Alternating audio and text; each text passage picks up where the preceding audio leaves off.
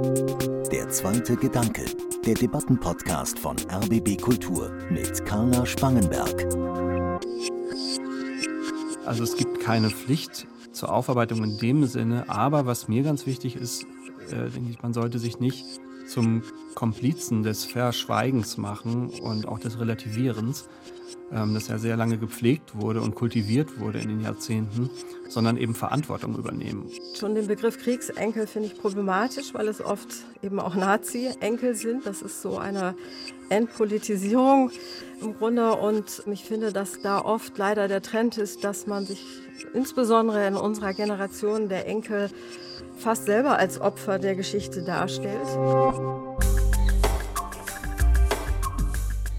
80 Jahre ist es her, dass Funktionäre der nationalsozialistischen Regierung und Verwaltung in einer Villa am Wannsee zusammenkamen, um die sogenannte Endlösung der Judenfrage zu besprechen. Zum Jahrestag der Wannsee-Konferenz schauen wir in einer dreiteiligen Reihe darauf, wie es heute um die Erinnerung und Aufarbeitung der Shoah und der Verbrechen des deutschen Vernichtungskrieges steht. Im zweiten Teil dieser Reihe geht es heute um die Aufarbeitung von NS-Täterschaft in der Familiengeschichte. Häufig wird die Schuld von Vorfahren verschwiegen oder umgedeutet. Meist dauert es daher bis zur Enkelgeneration, dass Schuld aufgearbeitet wird. Deshalb frage ich heute unter anderem, ist Schuld erblich und haben NS-Nachfahren die Pflicht, die Familiengeschichte aufzuarbeiten? Mein erster Gedanke dazu ist, Dafür, dass Deutschland ein Land der Täter ist, gibt es in den deutschen Familiengeschichten ziemlich viele Widerstandskämpfer und Opfer. Täter, Mitläufer und Profiteure werden ausgeblendet. Und damit herzlich willkommen bei Der zweite Gedanke, dem Debattenpodcast von RBB Kultur. Mein Name ist Carla Spangenberg. Und bei mir begrüße ich die Autorin und Publizistin Alexandra Senft, geboren 1961 in Hamburg, die sich 2008 in ihrem Roman Schweigen tut weh mit der eigenen Familiengeschichte auseinandergesetzt hat. Ihr Großvater Hans Ludin war Hitlers Gesandter in der Slowakei und dort an der Deportation slowakischer Juden beteiligt. 1947 wurde er als Kriegsverbrecher zum Tode verurteilt und in Bratislava hingerichtet. Was für Auswirkungen diese Schuld auf ihre Familie hatte, darüber sprechen wir heute. Herzlich willkommen. Ich danke Ihnen. Und ich begrüße den Historiker und freien Journalisten Johannes Spohr, geboren 1982 in Lübeck. Er ist Enkel des Wehrmachtsoffiziers Rudolf Spohr, über dessen Vergangenheit er seit Jahren auch recherchiert.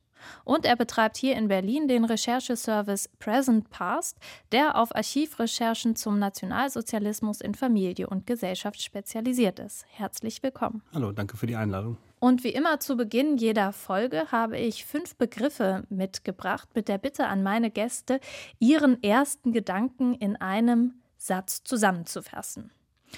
Und der erste Begriff ist die Schuld. Ich habe ja vorhin schon in den Raum gestellt, ob Schuld auch erblich ist. Johannes Spohr, was ist denn Ihr erster Gedanke zum Begriff Schuld? Ja, bei Schuld denke ich eigentlich an die zweite Schuld, einen Begriff Ralf Giordanos, also diese zweite Schuld resultiert aus der Nichtanerkennung und Nichtbearbeitung der NS-Taten. Alexandra Senft, Ihr erster Gedanke zur Schuld. Zur Schuld fällt mir ein, dass es sehr verschiedene Schweregrade von Schuld gibt, moralisch als auch juristisch. Schuld ist nicht vererbbar, aber Schuldgefühle sind es schon wozu diese Schuldgefühle dann in den Familien führen können. Darüber sprechen wir später.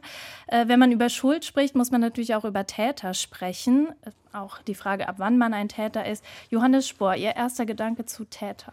Ja, Täter gäbe es eigentlich nicht ohne die MittäterInnen, MitläuferInnen, Beiständer und ZuschauerInnen. Alexandra Senf, Täter. Die Nachkommen der Täter leben heute unter uns. Wir zwei, Herr Spohr und ich, sind auch welche mit all unseren übertragenen Gefühls- und Denkmustern und oft auch mit der Macht des finanziellen Erbes. Alexandra Senft, Ihr Roman heißt Schweigen tut weh. Die Schuld wird ja häufig auch verschwiegen. Was ist also Ihr erster Gedanke zum Begriff Schweigen? Schweigen ist nicht immer Gold, mm, sondern Gift und kann mitunter auch einer Komplizenschaft gleichkommen. Ja, ich denke, dass Schweigen nur ein Teil der Nachkriegsrealität in Deutschland war und die Realität eben auch nicht umfassend beschreibt. Und wir gehen weiter. Ich habe vorhin ja schon gesagt, Schuld ist vielleicht vererbbar, sind vielleicht Traumata auch vererbbar. Alexandra Senft, Ihr erster Gedanke zum Begriff Trauma. Der Begriff Trauma ist aus meiner Sicht mittlerweile sehr inflationär in Benutzung äh, und verwischt die Grenzen zwischen den Verfolgten und den Verfolgern. Johannes Spohr. Ja, tatsächlich würde ich auch sagen, dass Trauma ein etwas inflationär gebrauchter Begriff der Psychologie ist. Und äh, wir haben jetzt viel über Täter gesprochen. Trotzdem müssen wir auch immer an die Opfer denken und über Opfer sprechen. Johannes Spohr, was ist Ihr erster Gedanke zum Begriff Opfer? Opfer ist eigentlich auch die unangefochtene Lieblingsrolle der Täternachfahren. Die Opfer dürfen nie vergessen werden. Die Frage allerdings bleibt gerade heute, wo die Zeitzeugen gestorben sind oder sterben, wie wir als Nachkommen tatsächlich authentisch erinnern können, ohne in hohle Rituale zu verfallen. Ja, vielen Dank. Und Teil dieser Erinnerung ist eben auch die Familienaufarbeitung. Wir wollen gleich zu Beginn mal über Ihre beiden persönlichen Geschichten sprechen und auch die Motivation, die vielleicht dahinter stand, sich mit der eigenen äh, Familiengeschichte auseinanderzusetzen. Alexandra Senf, ich hatte ja vorhin schon gesagt, Ihr Großvater war Hitlers Gesandter in der Slowakei und Sie haben sich erst nach dem Tod Ihrer Mutter so richtig mit den Taten und auch den Auswirkungen des Handelns Ihres Großvaters auseinandergesetzt. Wie kam es dazu, dass Sie das erst nach dem Tod Ihrer Mutter tun konnten? Ich denke, das Leid meiner Mutter war symptomatisch für die Verdrängung in meiner Familie. Und in Wahrheit hatte ich erst, nachdem sie gestorben war, wirklich die Möglichkeit, auch genauer hinzuschauen, worunter sie eigentlich wirklich gelitten hatte. Dazu gehörte aber auch, dass ich natürlich Zugriff auf ihr gesamtes Material hatte, was bis in ihre Kindheit zurückreichte. Und inwiefern hat Ihre Mutter gelitten? Also was waren da die Symptome? Meine Mutter litt schon sehr früh unter Depressionen und ich äh, bin sehr sicher, dass sie das Dilemma nicht ertragen konnte, einen sehr geliebten Vater gehabt zu haben, der gleichzeitig als Kriegsverbrecher gehängt und hingerichtet worden war und sie auch nicht wirklich äh, sich mit den Ursachen auseinandergesetzt hat oder auseinandersetzen konnte, weil das innerhalb des Familienkontextes sehr, sehr schwierig für sie war. Ja, Sie sprechen da was an, dass Sie eben das erst nach dem Tod Ihrer Mutter angehen konnten und es da ja auch immer um diese Loyalitätsfrage geht. Bei Ihnen, Johannes Spohr, ist es ein bisschen anders. Sie haben Ihren Großvater sogar noch gekannt. Wie war es bei Ihnen mit der Loyalität und der Frage, wann Sie dann mit der Aufarbeitung angefangen haben? Ja, ich glaube, bei mir gibt es eine Vorgeschichte der Recherche und die bezieht sich stark auf die Gegenwart und die ist ähm, auch politisch.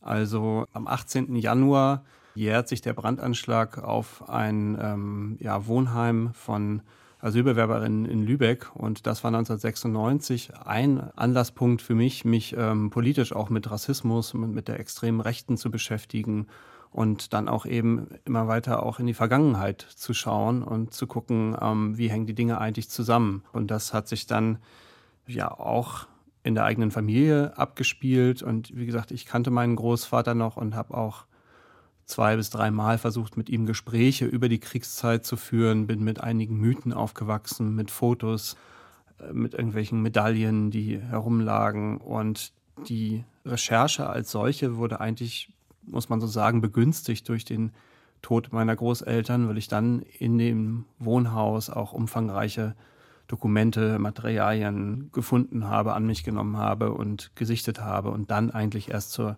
Archivrecherche gekommen bin. Jetzt ist es ja auch bei Ihrem Großvater ein bisschen, ich sag mal, nicht ganz so eindeutig wie jetzt bei Ihnen, Alexandra Senft. Also Ihr Großvater wurde nicht als Kriegsverbrecher verurteilt, beschuldigt und es ist vielleicht gar nicht so klar zu fassen, inwiefern man ihn als Täter bezeichnen kann oder worin seine Täterschaft dann auch besteht. Wie war dann die Recherche? Ja, also ähm, was ich herausgefunden habe, das war eigentlich anhand der gefundenen Dokumente aus dem Wohnhaus relativ einfach, hat sich dann aber durch die Archivrecherche bestätigt, ist, dass mein Großvater Wehrmachtssoldat war und als Wehrmachtssoldat unter anderem in die sogenannte Operationsabteilung im Oberkommando des Heeres, also einer der höchsten Kommandoorganisationen dieser Wehrmacht, in einem Vernichtungskrieg gekommen ist und als ähm, ja in dieser Stellung auch äh, in der Ukraine unter anderem eingesetzt war, auf der Krim, im Nordkaukasus, also sehr viel herumgekommen ist und mit sehr wichtigen Persönlichkeiten in der Wehrmacht zu tun hatte, also quasi der Elite da auch sehr nahe war. Individuelle, ganz direkte Täterschaft, so wie man sie sich häufig vorstellt, ist ihm bis heute eigentlich nicht nachzuweisen. Also es gibt ganz viele Verbrechen, Massentötungen und so weiter, die bekannt sind. Und er war jeweils immer relativ nah am Ort, aber so ganz unmittelbar ist ihm das nicht nachzuweisen. Deswegen stellt sich da auch die Frage der Mittäterschaft oder auch der Beihilfe, ja, die ja heute auch juristisch immer noch eine Rolle spielt. Ja, so stellt sich das vielleicht da. Ja, aus der Sicht meiner Familie war es natürlich so, dass die Beteiligung meines Großvaters als Gesandter des Dritten Reichs in Wahrheit völlig eindeutig ist, weil er an re relativ exponierter hoher Stelle als Nationalsozialist tätig gewesen ist.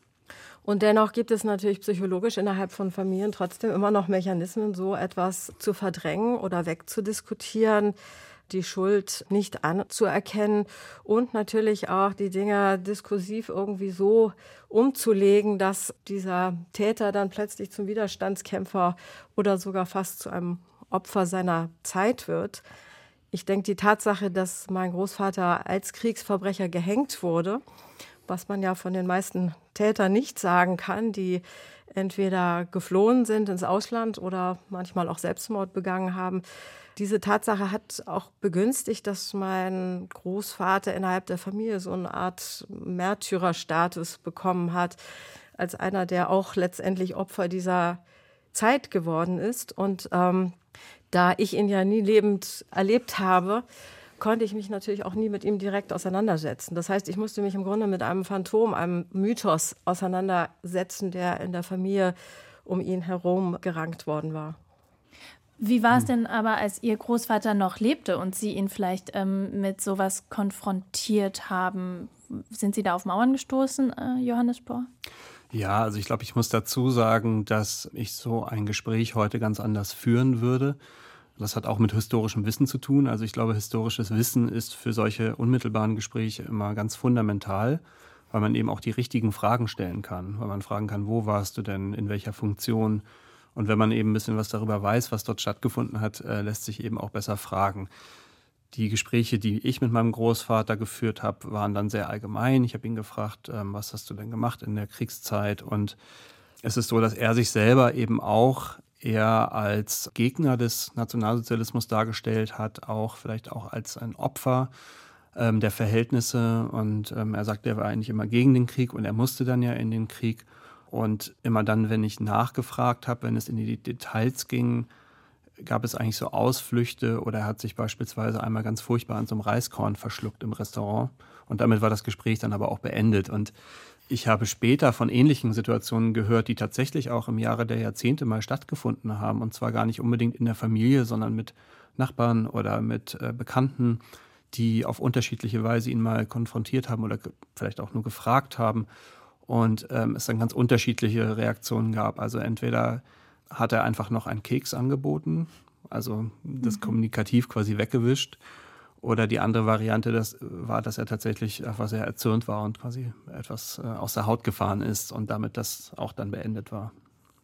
Ich frage mich tatsächlich auch, inwiefern man denn wirklich auch mit den eigenen Vorfahren diese Gespräche und diese vielleicht auch ja sehr verletzenden Gespräche führen muss oder inwiefern vielleicht aber eine Archivrecherche, so ein bisschen neutralere Recherche einfacher ist, weil Gut, die Tätergeneration lebt jetzt vielleicht nicht mehr, aber wenn man sich ähm, überlegt, ihre Mutter zum Beispiel, Alexandra Senf, war ja auch sehr jung. Und wenn ich mir vorstelle, dass sie diese Mutter mit diesen ganzen Fragen konfrontiere, und die das wirklich noch nie aufgearbeitet hat. Und wieso soll ich diese Frau immer wieder mit ihren eigenen Traumata in Anführungszeichen konfrontieren?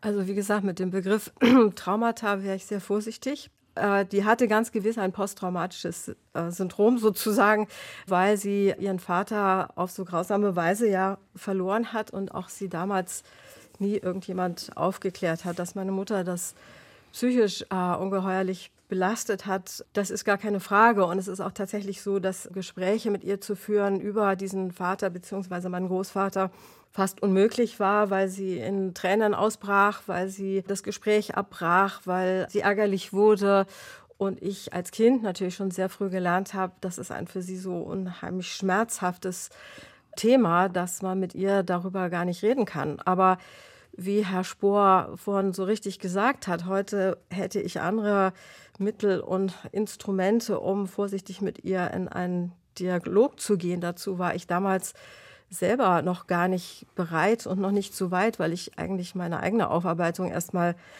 machen musste und dann auch meine Mutter sehr viel differenzierter und äh, ohne Anklage vielleicht auch hätte ansprechen können und auch gewusst hätte, wie ich vielleicht psychisch mit ihr umgehe. Ich habe mit meiner Großmutter, weil die spielt für mich schon auch eine äh, sehr wichtige Rolle, als Teenager versucht, über diesen Großvater zu sprechen. Ich wusste ja immer, dass er ein Nationalsozialist gewesen war. Darüber wurde in der Familie ja nicht geschwiegen. Es wurde aber darüber geschwiegen, was das in der Konsequenz eigentlich hieß, dass er in der Slowakei der Gesandte war. Und ich erinnere mich noch ziemlich gut, dass meine Großmutter sich zwar bemüht hat, mit mir zu sprechen, aber im Grunde mit sehr vielen rechtfertigenden Argumenten kam, wo vor allem eines mir sehr in Erinnerung ist, weil ich das auch von älteren Generationen heute sehr oft höre, nämlich dass ich diese Zeit ja gar nicht miterlebt hätte und deshalb nicht beurteilen könnte, wie das damals gewesen sei und warum an so einem System aktiv geworden wäre. Oder die andere Variante ist, das kursierte bei mir in der Familie, zu sagen, über Tote nur Gutes. Das heißt, ähm, sobald jemand gestorben ist, bekommt er quasi diesen Status, dass man nur noch gute Dinge über ihn sagt. Ja. Jetzt beschäftigen Sie sich ja nicht nur im persönlichen Bereich ähm, mit der Aufarbeitung von NS-Familiengeschichten, sondern Sie, äh, Alexandra Senft, äh, publizistisch. Sie haben das Buch Der lange Schatten der Täter rausgebracht, wo Sie verschiedene NS-Nachfahren porträtieren und dadurch eben auch immer wieder erfahren, wie Menschen eben damit umgehen. Und Johannes Spohr, ich hatte schon gesagt, Sie machen, haben diesen Rechercheservice, der Menschen auch unterstützen soll, wenn sie eben mehr erfahren wollen über ihre Vorfahren. Vorfahren. Und die Frage, die ich mir äh, bei diesem Thema immer wieder gestellt habe, ist, wieso müssen oder wollen NS-Nachfahren diese Familiengeschichte denn aufarbeiten? Irgendwie liegt es so total auf der Hand. Man sagt, na ja, da ist eine Schuld in der Familie, dann müssen wir die auch aufarbeiten. Aber wozu macht man das? Macht man das vielleicht auch sogar so ein bisschen für sich selbst, um sich selbst vielleicht auch reinzuwaschen? Also Reinwaschung kann es nicht geben. Das kann auch überhaupt nicht das Ziel einer solchen Aufarbeitung sein, ganz im Gegenteil. Ich denke, dass dadurch, dass die Nationalsozialisten, die Kriegsteilnehmer nicht gesprochen haben, dass sie nicht aufgeklärt haben, haben sie eigentlich diese Aufgabe auf ihre Kinder übertragen. Wenn diese Kinder das, wie zum Beispiel meine Mutter oder deren Geschwister, wobei das nicht für alle gilt, äh, nicht geschafft haben aufzuarbeiten, geben sie das wiederum an die nächste Generation weiter. Auch wenn man darüber nicht spricht, auch wenn man meint, die Vergangenheit sei vergangen. Sie ist immer präsent und sie wird auch in Form von Gefühlen und Gedanken in irgendeiner Form über die Familien weitergegeben. Und ich finde es außerordentlich wichtig, dass man sich damit auseinandersetzt. Das ist keine Pflicht für die Nachkommen, weil wir keine Schuld als solche tragen. Es gibt sicher viele, die Schuldgefühle haben. Ich persönlich halte es aber für eine politische Verantwortung. Denn solange ich das Schweigen der, in der Familie, das Verschweigen weiter fortführe, mache ich mich in gewisser Hinsicht durch die Loyalität zur Familie zur Mitkomplizin. Johannes Spohr, was ist Ihre Meinung? Wieso sollte oder will man diese Geschichte aufklären? Also was jetzt diese professionelle Ebene angeht oder auch die Ebene meiner Arbeit im Grunde durch diesen Recherchedienst, da ist es natürlich so, dass ich die Gründe meiner Kundinnen erstmal gar nicht abfrage und dass die mich auch nicht unbedingt interessieren müssen, ähm, da ich ja eigentlich mehr oder weniger eine technische Hilfeleistung anbiete. Und dennoch ist es natürlich so, dass ich mit den Menschen, die zu mir kommen, auch darüber spreche und dass ich das natürlich unheimlich interessant finde, auch was die Beweggründe sind, individuell dem eben noch äh, nachzugehen. Und ich kann sagen, die sind ähm, sehr unterschiedlich. Es hat doch relativ häufig, würde ich sagen, auch mit Gewalt in den Familien zu tun. Also dass man deswegen eben sich Fragen stellt zur familiären Herkunft und zu dem, was da wie gelaufen ist. Ja, und zu der Pflicht von Aufarbeitung. Also ich denke, es gibt generell auf Erinnerung keine Prämie, noch wird ihr ausbleiben bestraft. Also es gibt keine Pflicht zur Aufarbeitung in dem Sinne, aber was mir ganz wichtig ist, äh, denke ich, man sollte sich nicht zum Komplizen des Verschweigens machen und auch des Relativierens, ähm, das ja sehr lange gepflegt wurde und kultiviert wurde in den Jahrzehnten, sondern eben Verantwortung übernehmen. Sie haben ja das Element der Entlastung angesprochen. Das gibt es sicherlich auch in vielerlei Hinsicht und ich erkenne das manchmal auch etwas betrübt bei der sogenannten Kriegsenkelgeneration. Schon den Begriff Kriegsenkel finde ich problematisch, weil es oft eben auch Nazi-Enkel sind. Das ist so eine Entpolitisierung im Grunde. Und ich finde, dass da oft leider der Trend ist, dass man sich insbesondere in unserer Generation der Enkel fast selber als Opfer der Geschichte darstellt. Im Sinne von, wie sehr haben wir darunter gelitten, dass die Großeltern und die Eltern nicht aufgeklärt haben, dass wir deshalb psychisch diese oder jene Probleme oder Desorientierung haben. Das finde ich hochproblematisch, denn das kippt dann in eine Form von Relativierung und Rechtfertigung um. Natürlich hat unsere Generation auch darunter gelitten, also ich mit einer depressiven Mutter ganz bestimmt, aber solange wir uns nicht die Täterschaft in der eigenen Familie wirklich kritisch und auch eigentlich schonungslos anschauen, finde ich es eigentlich ein Unding, sich als Opfer der Geschichte darzustellen. Wie kann das denn vermieden werden, dass ich mich, obwohl ich eben sage, dass ich irgendwie auch darunter leide, dass ich mich als Opfer darstelle? Zu oft wird einfach nur emotional mit dem Thema gearbeitet oder vielleicht auch nur fachlich, sagen wir es historisch mhm. oder politisch, akademisch in irgendeiner Form. Ich finde es besonders wichtig, dass diese beiden Elemente zusammenkommen. Also wenn wir als Historiker mhm. oder Wissenschaftler oder Journalisten arbeiten, insbesondere über dieses Thema mhm. oder auch Politiker, da gibt es ja sehr namhafte wie unseren ehemaligen Bundespräsidenten, und man gleichzeitig sich nicht damit auseinandersetzt, aus welcher vielleicht auch unbewussten Motivation heraus man sich mit dem Thema auseinandersetzt, kann das auch wirklich in die falsche Richtung laufen und eben nicht aufklären, sondern sogar verklären. Ich meine, dass wenn man seine eigene Familiengeschichte nicht wirklich ehrlich aufarbeitet, einen Dialog mit den Verfolgten, den Opfern und ihren Nachkommen nie wirklich sehr authentisch und ehrlich sein kann und vor allem auch kein wirkliches Vertrauen entstehen kann zwischen beiden Seiten, weil da immer wieder die Angst ist, inwiefern belügt mich die andere Seite, inwiefern werden hier Dinge verschwiegen, die eigentlich für mich außerordentlich verletzend sind. Ich glaube, die Frage betrifft ja vor allen Dingen auch die Öffentlichkeit. Also das beobachte ich auch. Womit tritt man vor allen Dingen in die Öffentlichkeit? Denn mhm. dass die Menschen individuell vielleicht bestimmte Belastungen haben durch dieses NS-Erbe in der Familie, das ist, glaube ich, keine Frage. Und das ist auch ähm, im psychologischen Umfeld total unterentwickelt. Also es gibt kaum Angebote, die darauf spezialisiert sind in Deutschland bis heute. Und das ist eigentlich unfassbar. Dennoch ist vielleicht dann die Frage, ja, wenn man denn äh, publiziert dazu, äh, öffentlich auftritt und so, was stellt man da in den Vordergrund? Stellt man da in den Vordergrund, selbst darunter zu leiden, also ob das nun so ist oder nicht, ja? Und letztendlich, ähm, wie Sie sagten, Opfer der eigenen Biografie zu sein? Oder geht es darum, Verantwortung zu übernehmen und sich eben dieser Täterschaft zu stellen oder Fragen dazu zu stellen? Ja? Und letztendlich ist ja, ja auch die, die Frage tatsächlich immer wichtig, was möchte ich eigentlich bei so einer Recherche, was möchte ich eigentlich dabei erreichen? Und sich vielleicht auch kritisch zu fragen, geht es mir vielleicht auch um sowas wie Erlösung oder Selbstvergewisserung? Ähm, und ich glaube, ein Weg vielleicht, sich damit zu beschäftigen, könnte auch sein, immer zu fragen, wem gehört denn unsere Empathie?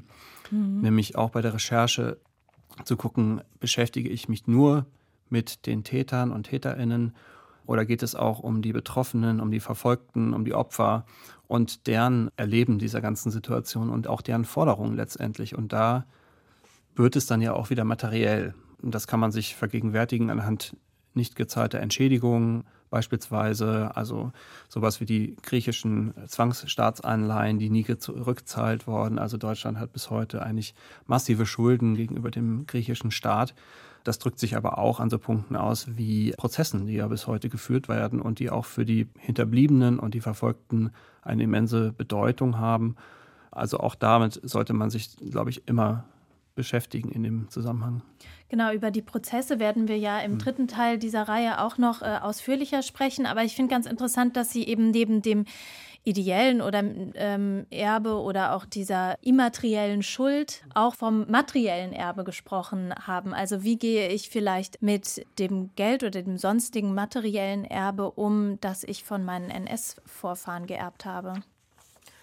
In den meisten Familien gibt es das schöne Tafelsilber, das bestimmte Bild, die Kommode, die Kiste oder mhm. ähnliches. Und ich denke, auch da müssen wir sehr viel genauer hinschauen. Es gab ja im letzten Jahr diesen Diskurs über Menschen, Deutsche mit Nazi-Hintergrund, wo es ja auch um diese materiellen Erben geht. Mhm. Man darf nicht verkennen, welche Macht über das vererbte Geld auch weiterhin in dieser Gesellschaft greift und auch bestimmte Diskurse vielleicht sogar auch beeinflusst. Wenn wir die Augen wirklich öffnen und vor allem auch für die eigene persönliche Vergangenheit, können wir die Spuren überall erkennen. Im mhm. Tafelsilber, in der Kiste, in den Seelen der Menschen, ähm, im Dialog mit den Verfolgten. Die Vergangenheit liegt überall auch herum und beeinflusst unsere Gegenwart. Und ich denke, wir müssen da lernen, sehr genau hinzuschauen, weil auch das aus meiner Sicht uns gewisse Instrumente an die Hand gibt, um heutige Menschenrechtsverletzungen vielleicht schneller zu erkennen in ihrer strukturellen Art und Weise. Mir ist aufgefallen, dass Sie das öfter schreiben, dass Sie eben sagen, dass auch eine Aufarbeitung der eigenen Geschichte ein Stück weit eine Prävention äh, für beispielsweise Rechtsextremismus sein kann. Ich würde das so ein bisschen in Frage stellen, weil ich das Gefühl habe, dass viele zum Beispiel der von Ihnen porträtierten Menschen, die eben in der Familie so eine unaufgearbeitete Geschichte haben, eher sich jetzt, ich sag mal, antifaschistisch engagieren. Deswegen würde ich mal unseren Historiker fragen, Johannes Spohr, was meinen Sie, kann man aus der Aufarbeitung der Familiengeschichte wirklich sagen, dass man Rechtsextremismus vorbeugen kann?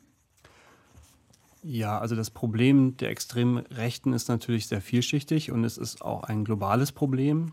Und trotzdem kann man sich immer die Frage stellen, was ist denn das Spezifische auch in Deutschland und was ist da auch der Zusammenhang mit äh, den Familiengeschichten und mit allgemeiner gesagt mit der Geschichte des Nationalsozialismus. Ich glaube, dieses Lernen aus der Geschichte, das ist ja so ein Schlagwort, was immer im Raum steht. Ähm, ich habe mich ja nur auch sehr viel mit Gewaltgeschichte beschäftigt, auch bezüglich der deutschen Besatzung. Und da bin ich dann auch eher skeptisch, dass ich gerade aus der Gewalt etwas lernen ließe. Also ähm, Gewalt hat eigentlich keinen Sinn und ich finde es auch ja, bedenkenswert, der Gewalt einen Sinn beizusprechen, weil das im Grunde dann ja auch den Ermordeten noch einen nachträglichen Sinn äh, mhm. verleiht. Natürlich geht es immer dar darum, einen Bezug zwischen Geschichte und Gegenwart herzustellen. Und letztendlich geht es aber auch dann um ähm, Ideologie. Und um zu wissen, dass Faschismus Gewalt bedeutet, brauche ich eigentlich das historische Beispiel nicht unbedingt. Das wussten die Menschen auch vor dem Nationalsozialismus und das ist auch in der Ideologie schon angelegt, also in der Menschenfeindlichkeit und in der Ideologie der Ungleichwertigkeit ähm, ist eigentlich die Gewalt schon mit angelegt. Und um zu wissen, dass das passieren kann, brauche ich eigentlich diesen historischen Beweis nicht unbedingt. Letztendlich denke ich aber, wenn es jetzt um die Aufarbeitung geht, ja, und um die auch die mangelnde Auseinandersetzung, würde ich sagen, mit dem NS-Erbe, dann ist es schon so, dass man sich sicherlich mit dem Antisemitismus und auch mit dem antislawischen Rassismus beispielsweise und mit ganz vielen anderen Ideologien nie ausgiebig beschäftigt hat. Und das ist, denke ich, schon was, was auch einen Bodensatz ähm, bietet für das, was wir heute erleben. Ja, also einen latenten bis doch sehr offenen Antisemitismus beispielsweise. Also ich halte das Private weiterhin für sehr politisch. Indem wir über unsere Familiengeschichten aufklären, brechen wir ja einen gewissen Zirkel des Verschweigens, der Komplizenschaft, der Loyalität. Indem wir das öffentlich machen, regen wir andere damit an, auch sich eigene Gedanken über die Familiengeschichte zu machen. Und in einem solchen Fall, wenn das eben so wie vorhin schon angesprochen, sehr nachhaltig gemacht wird, kann das auch ähm, politisch tatsächlich auch aufklärerisch wirken.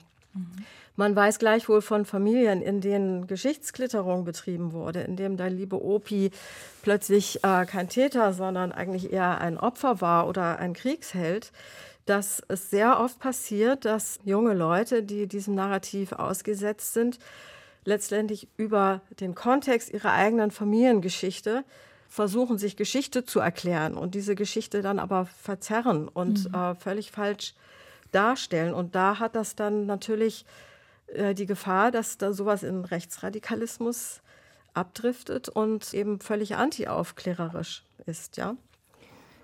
Ich denke, es müssen ja auch immer die richtigen Fragen gestellt werden. Denn eine Beschäftigung mit der eigenen Familiengeschichte kann ja ganz unterschiedlich aussehen und letztendlich können das ja auch Rechte machen. Und das hat es ja auch in den Jahrzehnten immer gegeben, ja. Also Menschen, die Angehörige in der Waffen-SS beispielsweise haben und darauf auch stolz sind und sich unter diesen Vorzeichen eben die Familiengeschichte angucken. Das heißt, ähm, welche Fragen ich an Geschichte und in dem Fall dann die konkrete eigene Familiengeschichte stelle, ist erstmal eine ganz wichtige Voraussetzung eigentlich. Alexandra Senft, Sie haben gerade auch noch mal vom Schweigen und dem Verschweigen als Komplizenschaft gesprochen. Aber ich habe mich oft auch jetzt in der Beschäftigung mit dem Thema gefragt, inwiefern ist denn wirklich nur das Schweigen ein Problem oder ist nicht eigentlich auch das Problem dieses Umdeuten oder die Mythenbildung, dass aus Tätern plötzlich gute Nazis werden oder Widerstandskämpfer? Was ist daran das Problem, dass vielleicht jetzt dann einfach Geschichten erzählt werden, die vielleicht gar nicht stimmen? Also zum Fragen des Schweigens würde ich schon noch gerne ergänzen, dass, wie ich auch eingangs ja gesagt habe, das glaube ich nur einen Teil der Realität der Nachkriegszeit bis heute eigentlich beschreibt. Also es gibt natürlich das B-Schweigen der meisten Taten, der Verbrechen der Nationalsozialisten und gleichzeitig gab es aber immer so etwas wie eine organisierte Schuldabwehr. Und mit organisiert meinte ich, dass ja auch die Täter daran beteiligt waren, dass die eben nicht nur zu Hause gesessen haben und nichts gesagt haben, ja, sondern ähm, die haben sich organisiert in Verbänden, die haben sich auch offensiv eingebracht in Diskurse, die haben auch geltend gemacht, dass sie wieder Anerkennung bekommen äh, möchten, ja, und die haben letztendlich auch die Geschichte des Zweiten Weltkrieges mitgeschrieben. Also die apologetischen Darstellungen, die haben eigentlich bis in die 90er Jahre hineingewirkt und tun es teilweise bis heute.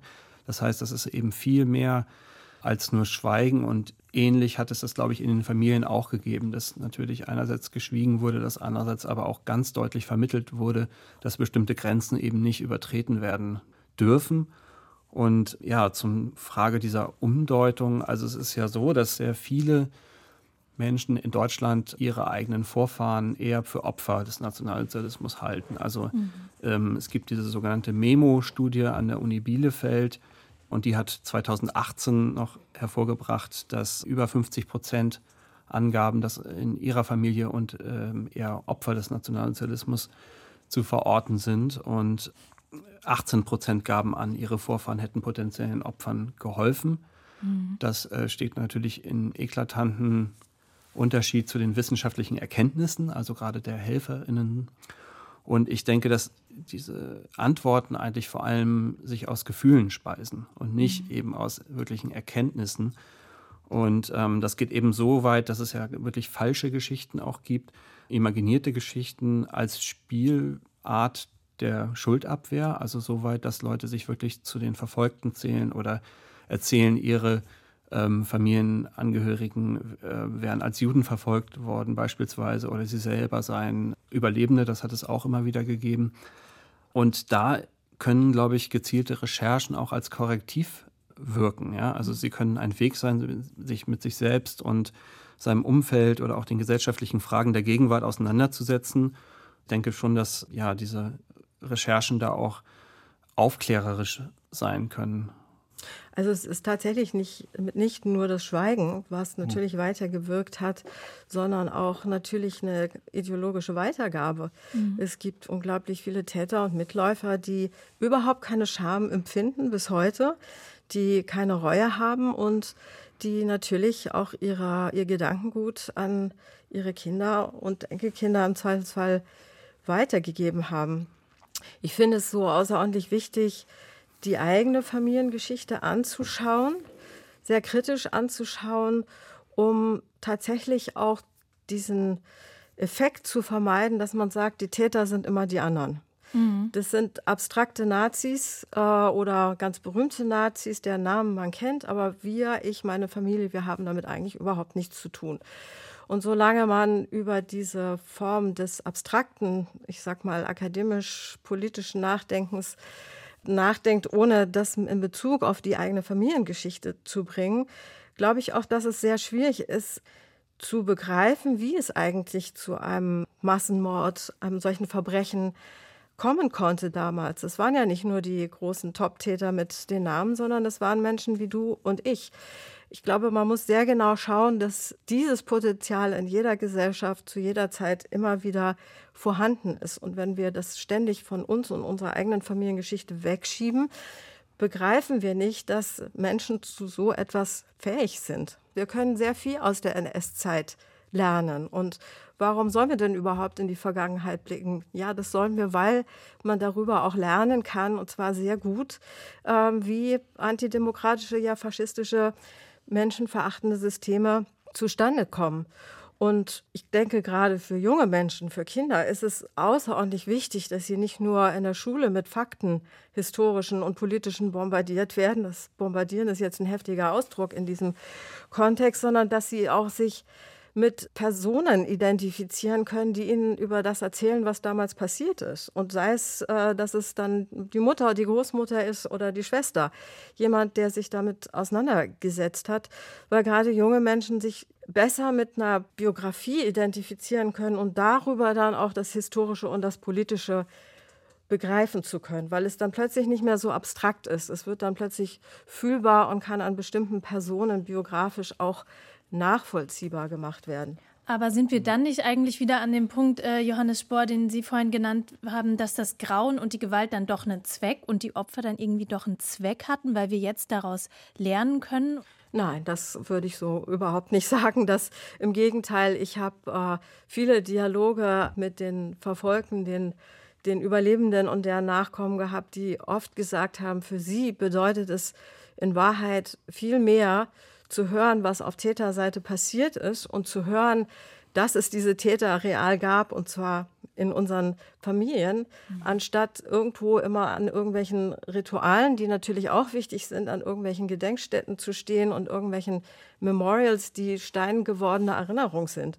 Mhm. Es ist sehr, sehr wichtig, die Erinnerung darüber auch am Leben zu behalten, dass indem wir auch immer da wieder darüber sprechen, was wir mit unseren Familien damit zu tun haben, weil auch eigentlich nur das uns es ermöglicht, einen zaghaften Dialog mit den Opfern und Verfolgten überhaupt erst anzufangen. Ja? Ja, und gleichzeitig denke ich, wie Sie sagten, sollte ja in der Bildungsarbeit auch mehr mit Biografien gearbeitet werden, sollte es konkret gemacht werden. Und diese Art der Konkretion muss aber auch anhand von Tätern gemacht werden. Mhm weil das ist ja schon in den letzten zwei Jahrzehnten vielleicht sehr auf die Opfer konzentriert worden und ähm, das ist ja auch eine gute Entwicklung, dass man sich diesen Geschichten endlich auch mal widmet, weil das muss man auch mal dazu sagen, das war ein jahrzehntelanger Kampf, nicht zuletzt von Überlebenden gehört zu werden überhaupt. Und dennoch zur Tat gehören immer Opfer und Täter. Und ohne sich auch die Täter und die Täterschaft und äh, auch die gesellschaftlichen Strukturen anzuschauen, wird die Tat natürlich überhaupt nicht verstehbar. Und verstehen heißt immer äh, verstehen ohne zu verzeihen. Also nicht im Sinne von Empathie, sondern im Sinne von kognitivem Verstehen. Und da gibt es, glaube ich, noch ja einen Mangel an der ganz konkreten Auseinandersetzung mit Tätern, die vielleicht auch diejenigen sind, die nicht die anderen sind oder die abstrakten Täter, sondern die, die man vielleicht noch selber gekannt hat oder über die bestimmte Geschichten kursieren und so weiter. Also mein Kommentar bezog sich auch mhm. ausschließlich erstmal auf die Täterschaft. Mhm. Ich denke, solange die Täterschaft äh, verschwiegen wird, ist das auch tatsächlich eine Missachtung der Opfer. In Wahrheit ist es sogar so, wenn die Täter versteckt bleiben, dass es eigentlich dann ja auch keine Opfer gibt. Denn wenn es keine Täter gibt, wo sind denn dann eigentlich die Opfer. Und es ist auch richtig, dass oft auch, da stimme ich Ihnen schon zu, Frau Spangenberg, dass es auch missbräuchlich sein kann und wirklich einem Entlastungsmoment geschuldet, einem fast billigen, wenn man sich ständig nur mit den Biografien der Opfer beschäftigt, anstatt tatsächlich mit der eigenen Geschichte. Mhm. Das ist außerordentlich wichtig. Diese, nur so kann überhaupt ein ehrlicher Dialog zwischen beiden Seiten entstehen. Alexandra Senft, Johannes Spohr, vielen Dank für das Gespräch.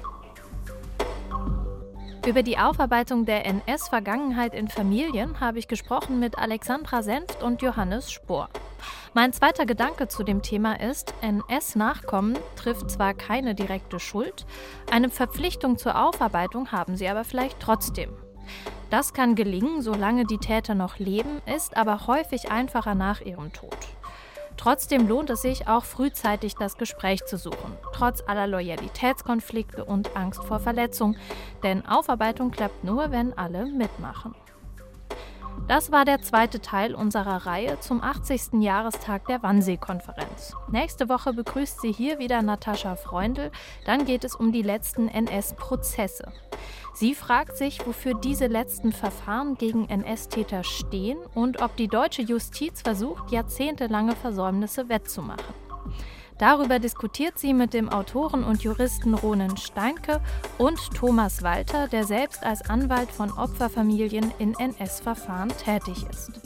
Schreiben Sie uns Ihre Anregungen und Kritik per Mail direkt an der zweite Gedanke at rbbkultur.de. Mein Name ist Carla Spangenberg und ich sage Danke fürs Weiterdenken.